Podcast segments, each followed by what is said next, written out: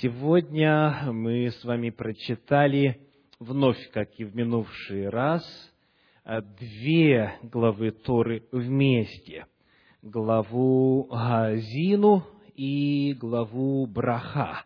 Соответственно, это 32 глава, это считается отдельной главой Торы, 32 глава книги Второзакония и э, главы 33 и 34 тоже представляют собой одну. Мы их объединяем сегодня вместе для того, чтобы завершить в срок и не отставать от всего народа Божия, который по всему лицу земли изучает Тору в течение одного года. Итак, сегодня я приглашаю вас открыть в самом начале в книге Второзакония 32 главу. Второзаконие 32 глава. Мы прочитаем там стихи с 48 по 52. Второзаконие 32 глава, стихи с 48 по 52. «И говорил Господь Моисею в тот же самый день и сказал, «Взойди на гору сию Аварима, на гору Нева, которая в земле Моавицкой против Иерихона, и посмотри на землю ханаанскую, которую я даю во владение сынам Израилевым, и умри на горе, на которую ты взойдешь. И приложись к народу твоему, как умер Аарон, брат твой, на горе Ор, и приложился к народу своему за то, что вы согрешили против меня среди сынов Израилевых при водах Меривы в Кадесе, в пустыне Син, за то, что не явили святости моей среди сынов Израилевых. Пред собою ты увидишь землю, а не войдешь туда, в землю, которую я даю сынам Израилевым.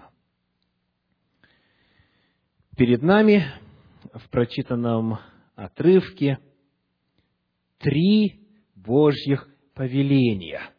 Давайте мы их найдем. Первое.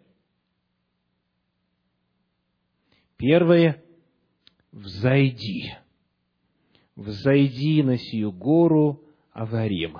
Второе – Второе, посмотри на землю ханаанскую. И третье, умри.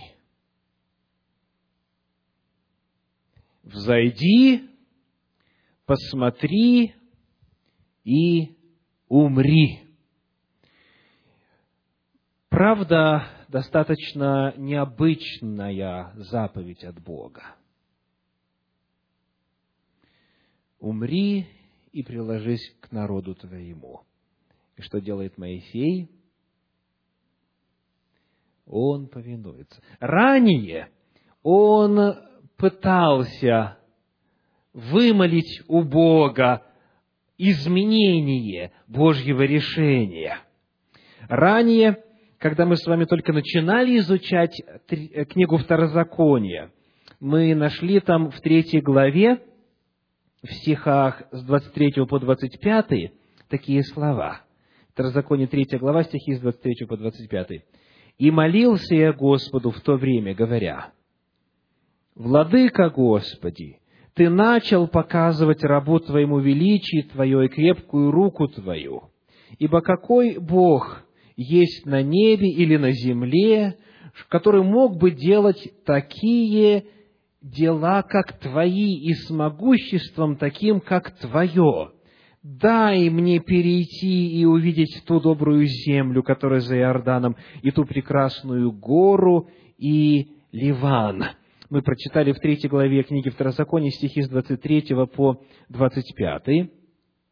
И что Господь ответил ему, помните? Следующий 26 стих говорит, «Но Господь гневался на меня за вас, и не послушал меня, и сказал мне Господь, полно тебе. Впредь не говори мне более об этом. Следующий стих 27. «Взойди на вершину Фазги и взгляни глазами твоими к морю и к северу, и к югу, и к востоку, и посмотри глазами твоими, потому что ты не перейдешь за Иордан сей». И дальше 28 стих. «И дай наставление Иисусу, и укрепи его, и утверди его, и так далее». Итак, Моисей, помолившись, обратившись к Господу о том, чтобы тот изменил свой приговор, получает ответ такой. На часть твоей просьбы я отвечаю, ты увидишь, потому что Моисей две просьбы высказал. Мы это уже исследовали с вами. Дай мне увидеть и дай войти. Так? Господь говорит, на первую часть твоей просьбы я тебе отвечаю, ты увидишь. Увидишь всю землю, но войти не войдешь. И вот, зная это, Моисей больше не спорит, Моисей больше не возмущается, не пытается умолять Бога, не пытается переменить его мысли, его волю. И вот теперь давайте посмотрим, как он выполняет Божий призыв. Взойти, посмотреть и умереть. Это Божье повеление для него. 34 глава книги Второзакония, первые четыре стиха. 34 глава, первые четыре стиха. «И взошел Моисей, то есть выполнил первое повеление. И взошел Моисей с равнин Моавицких на гору Нева, на вершину Фазги, что против Иерихона, и показал ему Господь всю землю Галаад до самого Дана. Так он взошел, первое повеление, второе что? Увидел, Бог показал ему, и всю землю Нефалимову, и всю землю Ефремову, и Манасиину, и всю землю Иудину, даже до самого западного моря, и полуденную страну, и равнину долины Ерихона, город Пальм до Сигора. И сказал ему Господь, вот земля, о которой я клялся Аврааму, Исааку Якову, говоря, «Семени твоему дам ее, я дал тебе увидеть ее глазами твоими, но в нее ты не войдешь». И, наконец, третье, «И умер там Моисей». Давайте посмотрим вместе с Моисеем на то, что представилось его взору. Попытаемся прожить с ним вот эти последние минуты его жизни на земле. Он восходит, он поднимается, и сказано, показал ему Господь всю землю Галаад до самого Дана. А, если вы посмотрите на географию этих мест, то тут что-то немножечко не так земля Галаад до самого Дана, такое понятие в географии э, обетованной земли отсутствует. Вот как это в других переводах передается. Англоязычный перевод New International Version, новый международный перевод, говорит, There the Lord showed him, showed him the whole land, тире, там Господь показал ему всю землю, тире, from Gilead to Dan. То есть, и показал ему Господь всю землю, и здесь должно быть либо двоеточие в синдальном переводе, либо тире. От Галаада до Дана. То есть, он показал ему с юга на север.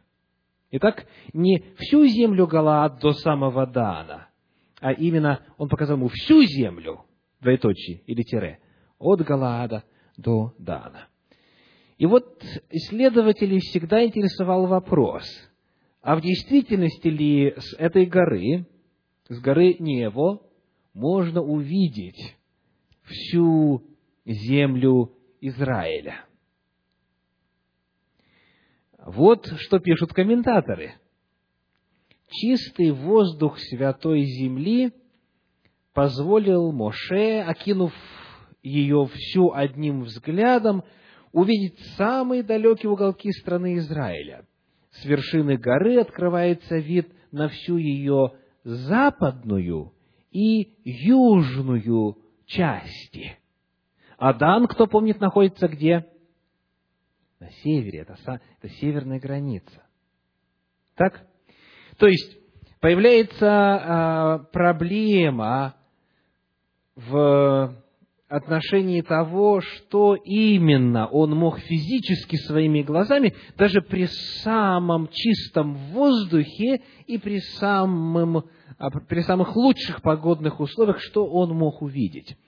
И вот а, в одном из комментариев Сифри утверждает, что Моше было дано нечто большее, чем физическая возможность окинув одним взглядом, увидит всю красоту страны Израиля. Он увидел всю историю Святой Земли. Она прошла перед его глазами, как в периоды рассвета, так и во времена разрушения и опустошения. Он видел и людей, чья духовная деятельность нашла свое выражение на ее территории – Девору, Гедеона, Самсона, Давида. Он видел великих сынов своего народа, которые были призваны завершить то дело, которое он начал. Он видел все, что произойдет с еврейским народом, вплоть до того дня, который Всевышний назвал Днем Суда. То есть, согласно а, некоторым иудейским комментариям, он не был в состоянии физически увидеть всю землю, даже вот в том временном срезе он не мог увидеть от Галада до Дана. И вот те места, которые там названы. Стало быть, он видел это все как пророчески, пророческим взором. Ну и теперь вопрос, так было или нет. Вот что интересно на эту тему пишет Елена Уайт в книге «Патриархи и пророки». Послушайте очень внимательно. Моисей увидел теперь, как в панораме, всю обетованную землю. Ему была показана каждая часть страны, не в смутных неверных очертаниях туманной дали – нет, все предстало восхищенному взору ясно и четко во всем великолепии. Моисей видел, как избранный народ поселится в Ханаане, и каждое колено будет иметь свое владение. Ему также было открыто то, что произойдет с израильтянами после поселения в обетованной земле – он видел долгую печальную историю их отступничества. Наказание, постигшее их, также не осталось тайной для него. Он видел иудеев рассеянными за свои грехи между язычниками, лишенными былой славы. Его взор открылся Израиль, чьи прекрасные города лежат в развалинах, а народ находится в плену в чужих краях. Он видел, как евреи вновь возвратятся в землю своих отцов и в конце концов окажутся во власти Римской империи. еще одна сцена была показана ему. Перед ним лежала земля, избавленная от проклятия. Во много раз прекраснее земли обетованной, которую он видел совсем недавно. Там не было места греху и смерти. Там спасенные народы найдут свою вечную обитель. С невыразимой радостью Моисей смотрел на эту картину искупления, которая неизмеримо превосходила все его радужные надежды и чаяния. Земные скитания Израиля Божьего окончились навсегда, и он войдет, наконец, в прекрасную отчизну. Что говорит вам сравнение двух этих комментариев – Сифри, иудейский комментарий, и патриархи и пророки, адвентистский комментарий. Видение Елены Уайт. В тексте Торы этого нет. Вопрос, откуда им это известно? Так? Подумайте, логически два варианта. Либо у них, у обоих, одинаковый источник познания, то есть это было известно в иудаизме и передавалось из поколения в поколение, и в результате эта история дошла до нас, будучи записанной в комментариях. И Елена Уайт, которая жила в XIX веке и в XX немножечко прожила, тоже это видела, не будучи еврейкой, не имея никаких связей с еврейской традицией, она это увидела в видении от Господа свыше. Либо это так, либо речь идет о простом заимствовании. То есть она просто читала иудейские комментарии и просто их переписывала в свою книгу. Два вывода логически. Мы знаем точно, что еврейских комментариев в ее библиотеке не было. Мы знаем, что было в ее личной библиотеке. Потому остается второй вариант. Она передает, пересказывает, часто слово в слово, еврейскую традицию, говоря о том, что это было и показано свыше Духом Святым. Интересно, правда? Ну что ж, вот это он увидел. Он увидел землю, он увидел историю. И очень интересно, Елена Уайт говорит, уже описывая новую небо, э, землю, новое небо, она говорит, земные скитания Израиля Божья окончились навсегда. То есть она расширяет теперь вот этот термин Израиль, куда вошли все, кто верой принял Господа и обретает, наконец, небесный Ханаан, обновленную новую землю. Итак, вот он взошел, вот он увидел, и третье нужно было выполнить – умереть. Давайте посмотрим, как это описывается. Второзаконие, 34 глава, стихи 5 и 6. Второзаконие, 34 глава, стихи 5 и 6. «И умер там Моисей, раб Господень, в земле Моавицкой, по слову Господню. И погребен на долине в земле Моавицкой против Беффегора, и никто не знает места погребения его даже до сего дня». Этот отрывок весьма интересен. Дело в том, что и в 32 главе, и в 3 главе Второзакония, и здесь место названо очень точно. На такой горе, таком-то месте, это гряда, вот именно на этой горе, в этой гряде, и напротив вот этого места, в долине, то есть очень точно описанное место. Захоронение Моисея. Так, погребен на долине и прочее, прочее. Но только что точ, достаточно точно, очень точно описав место погребения, Тора говорит, и никто не знает место погребения его даже до сего дня. То здесь какой-то парадокс, какой-то даже, на первый взгляд, противоречие в тексте. С одной стороны, место указано, с другой стороны, никто не знает, где это. В чем, в чем причина? Но, во-первых, я хочу обратить ваше внимание на то, что когда описывается смерть Моисея, Моисей назван как? Как в пятом стихе? Раб Господень. И умер там Моисей, раб Господень. Что делает раб?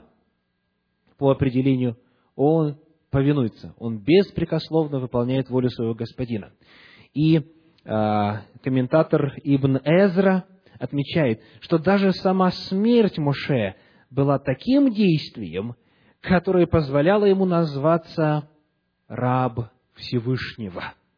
Он исполнил все повеления Творца в точности и до самой смерти исполнял его волю, и даже своей смертью исполнил Божью волю.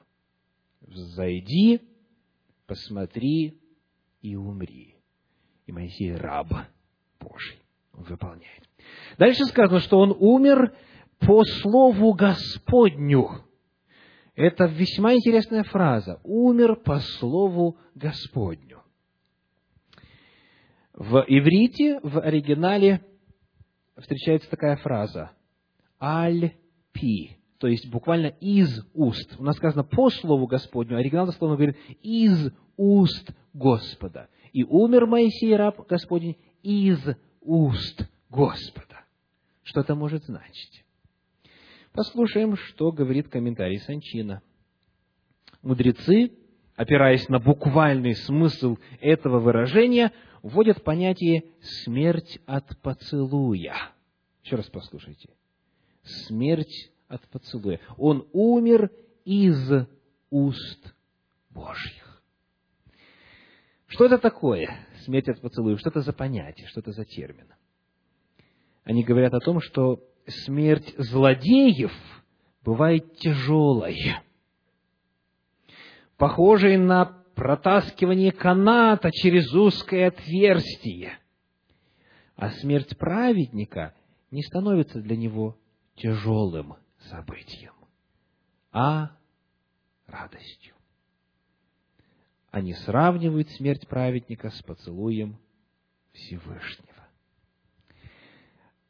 Когда мы читаем с вами э, Тору в оригинале, то описание сотворения Адама выглядит так, как будто Всевышний целует Адама. То есть вы помните, как сказано у нас? И вдунул в лице его дыхание жизни.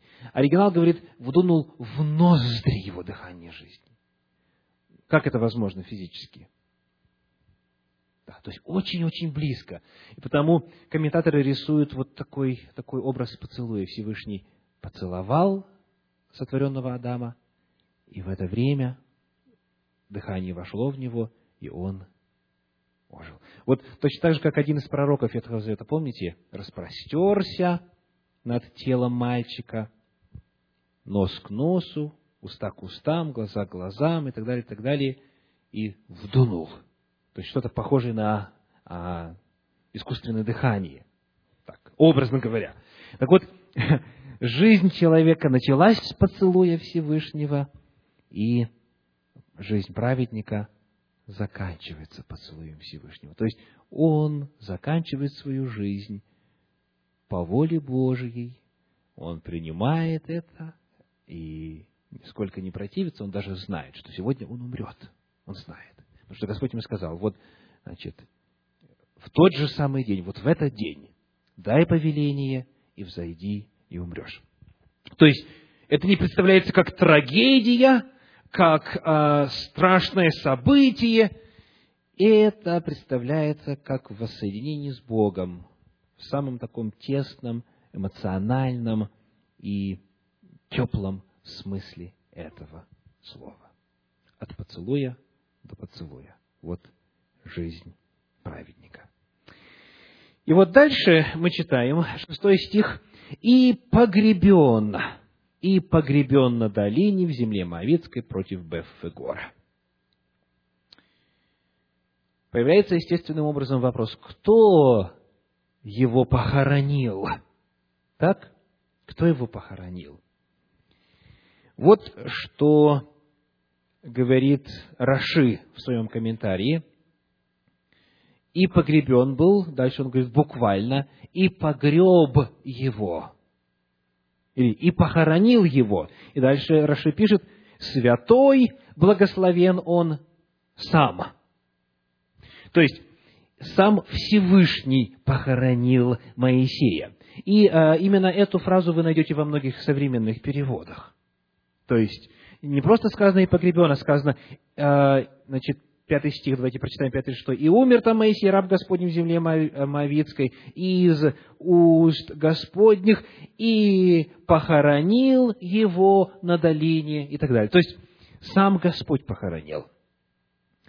В книге Авраама Якова Финкеля «Разгадки Торы» на странице 267 сказано «Бог похоронил его» принцип мера за меру применяется также в отношении добра.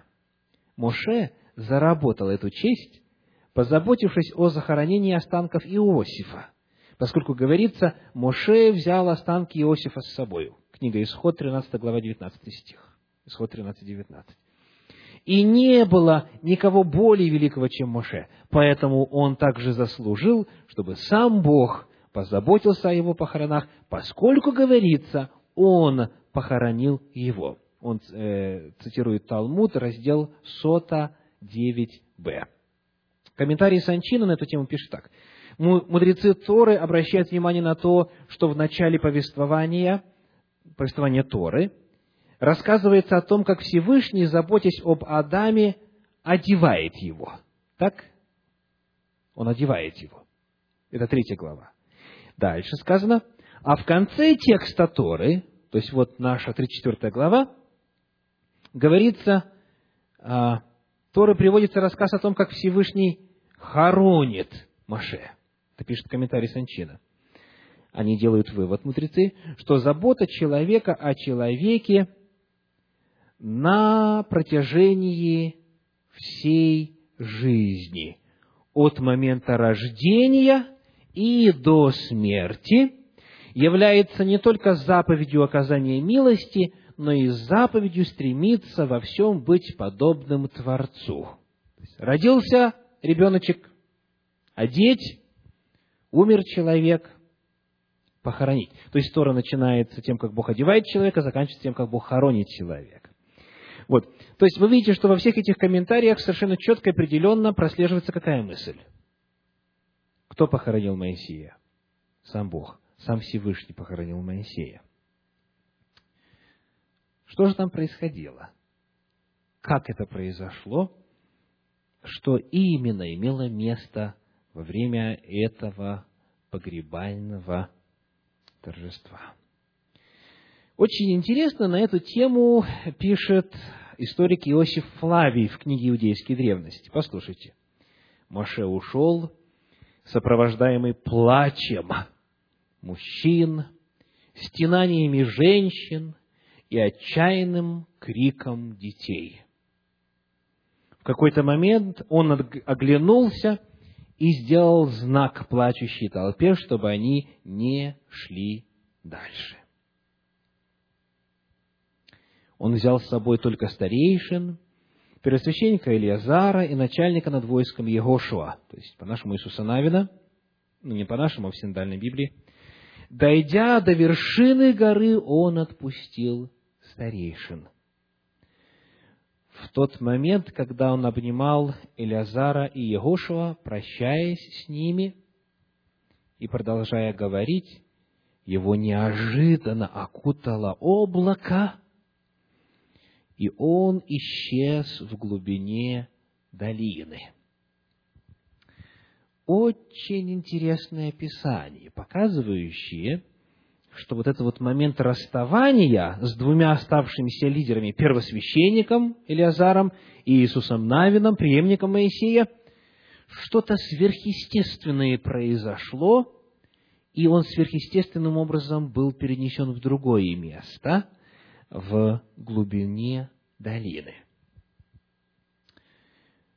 Давайте посмотрим, что еще нам известно из иных источников иудейских на вот эту тему. Как там произошло. Потому что на самом деле много вопросов. Кто похоронил, почему неизвестно место, если место указано и так далее. Вот что мы находим в Таргуме, в одном из Таргумов. Таргум – это а, перевод еврейского текста Священного Писания на арамейский язык. Торгумы стали появляться после того, как а, народ Израиля был в Вавилоне, где они стали говорить по-арамейски. И торгумы представляют собой перевод и также комментарии.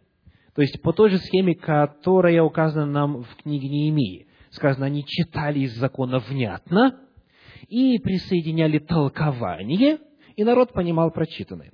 Так вот, в одном из таких торгумов – на Второзаконие 34 главу 6 стих рассказывается о том, что могилой Моисея заведовал Михаил,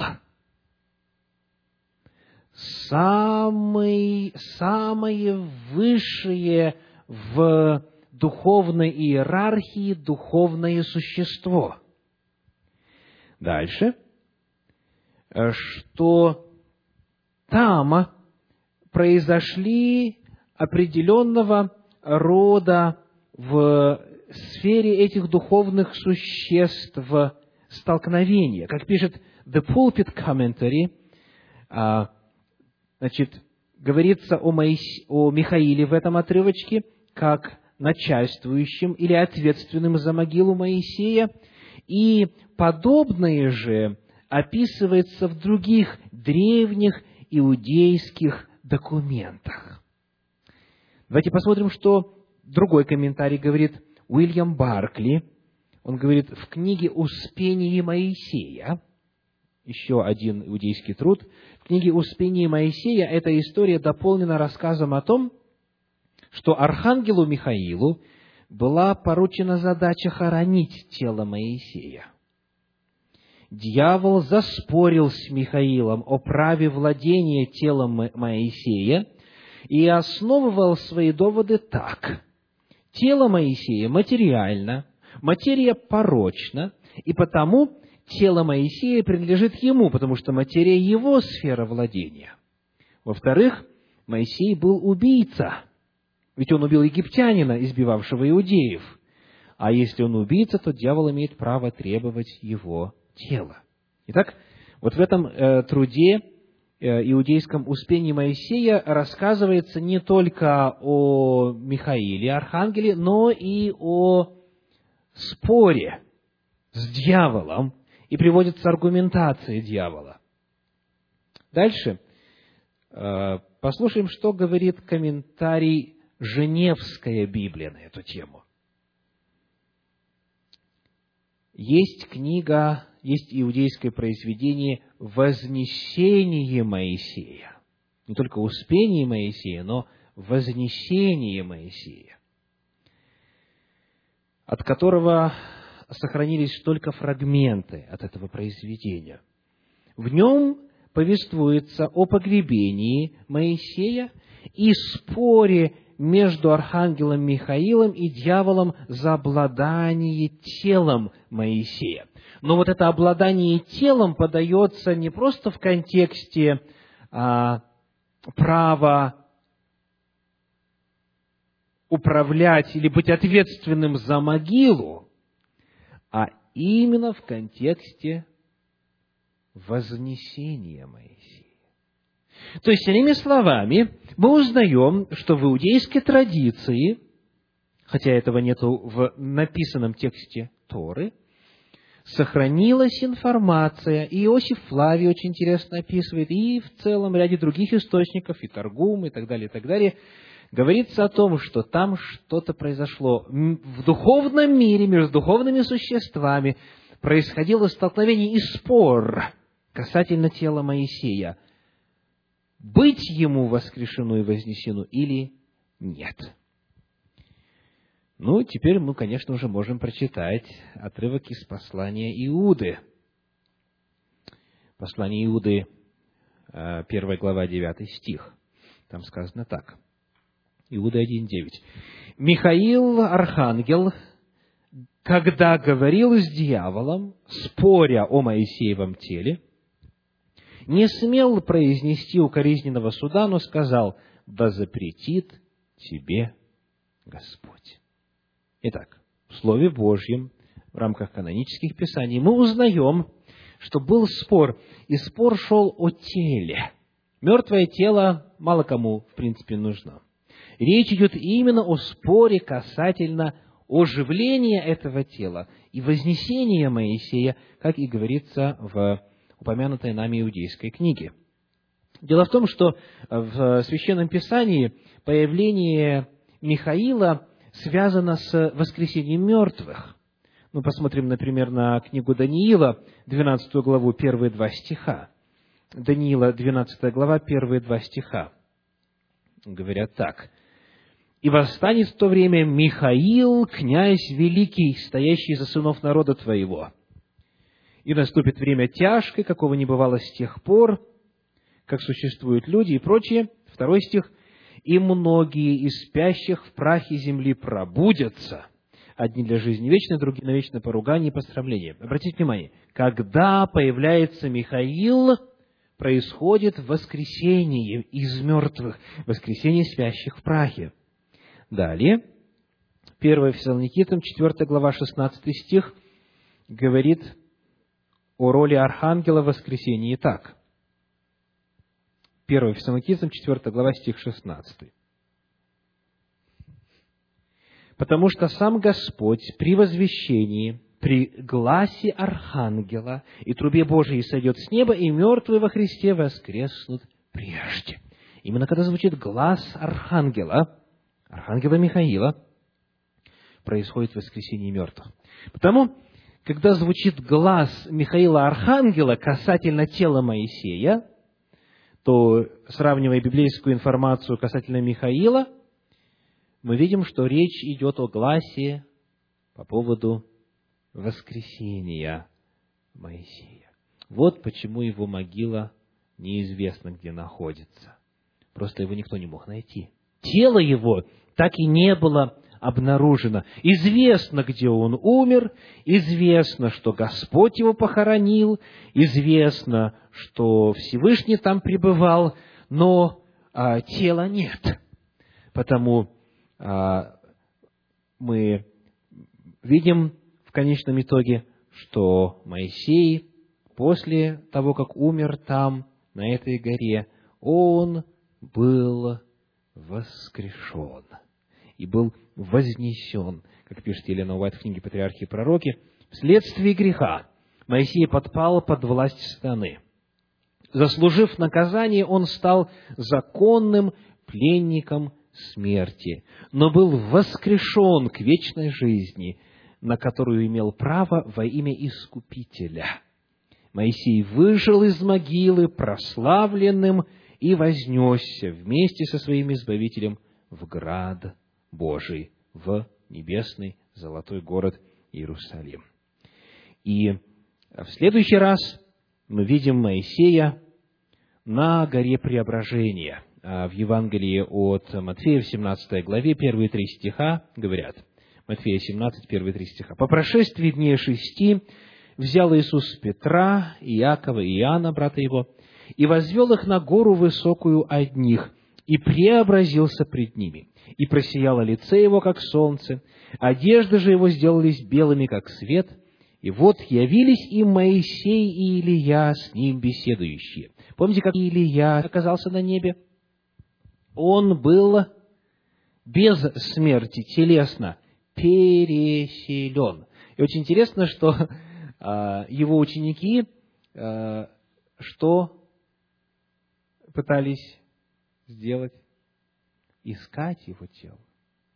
Да. Так вот, после смерти Илии, то есть смерти, как думали ученики, так его, они думали, может быть, он где-то на одной из гор там и так далее. Давай пойдем искать. Елисей говорит, не ходите, потому что я видел, как он вознесся на небо. Они все-таки пошли, снарядили поисковую группу, но ничего не нашли. Точно так же тело Моисея не нашли. Я хочу что вам показать, что Илья там не в виде духа или а, души на небе а, вотворяется. Он телесно там находится. Точно так же и Моисей. Тела его нет на земле. Тела его нет на земле, потому что спор был выигран, он был воскрешен и был вознесен. И вот на горе преображения вместе с Иисусом Христом является и Илья, и Моисей. И вот очень интересную мысль Елена Уайт отмечает а, в той же книге «Патриархи и пророки». Она пишет так. «На горе преображения Моисей был вместе с вознесенным Ильей – Отец послал их к Сыну, как вестников света и славы. И вот теперь внимание. Следовательно, молитва Моисея, произнесенная им много столетий назад, наконец осуществилась. Он стоял на прекрасной горе в наследии своего народа и свидетельствовал тому, в ком сосредоточились все обетования Израиля. То есть он все-таки вошел в обетованную землю. Гора Преображения находится на территории Святой Земли. То есть он увидел ее перед смертью, умер, был воскрешен, вознесен, и через пятнадцать веков его молитва исполнилась. Он стоял ногами своими на территории Палестины, на территории обетованной земли, куда ввел свой народ. То есть очень интересно, сколько долго иногда приходится ждать для э, исполнения просьбы перед Господом. 1500 лет. Так, грубо говоря, 15 веков он ждал исполнения своей молитвы, и она исполнилась. Итак, Моисей есть залог и доказательство реальности воскресения из мертвых. Он своим опытом дает знать нам, что в Царстве Небесном будут люди, которые испытают, вкусят смерти. Вы помните, что Иисус Христос именно это сказал, что некоторые из вас увидят Царствие Божие, пришедшее в силе. И отозвав троих, Он им показал. Он им показал Царствие Божье. Царствие Божьем будут как те, кто живыми встретят Христа и не вкусят смерти, первой смерти. Те, кто живыми будут Его встречать, и они, подобно Илии, будут преображены и вознесены с Господом. Но там также будут те, кто вкусил смерть, подобно Моисею, но затем а, воскрешен для того, чтобы быть в Царстве вечном с Господом. Аминь.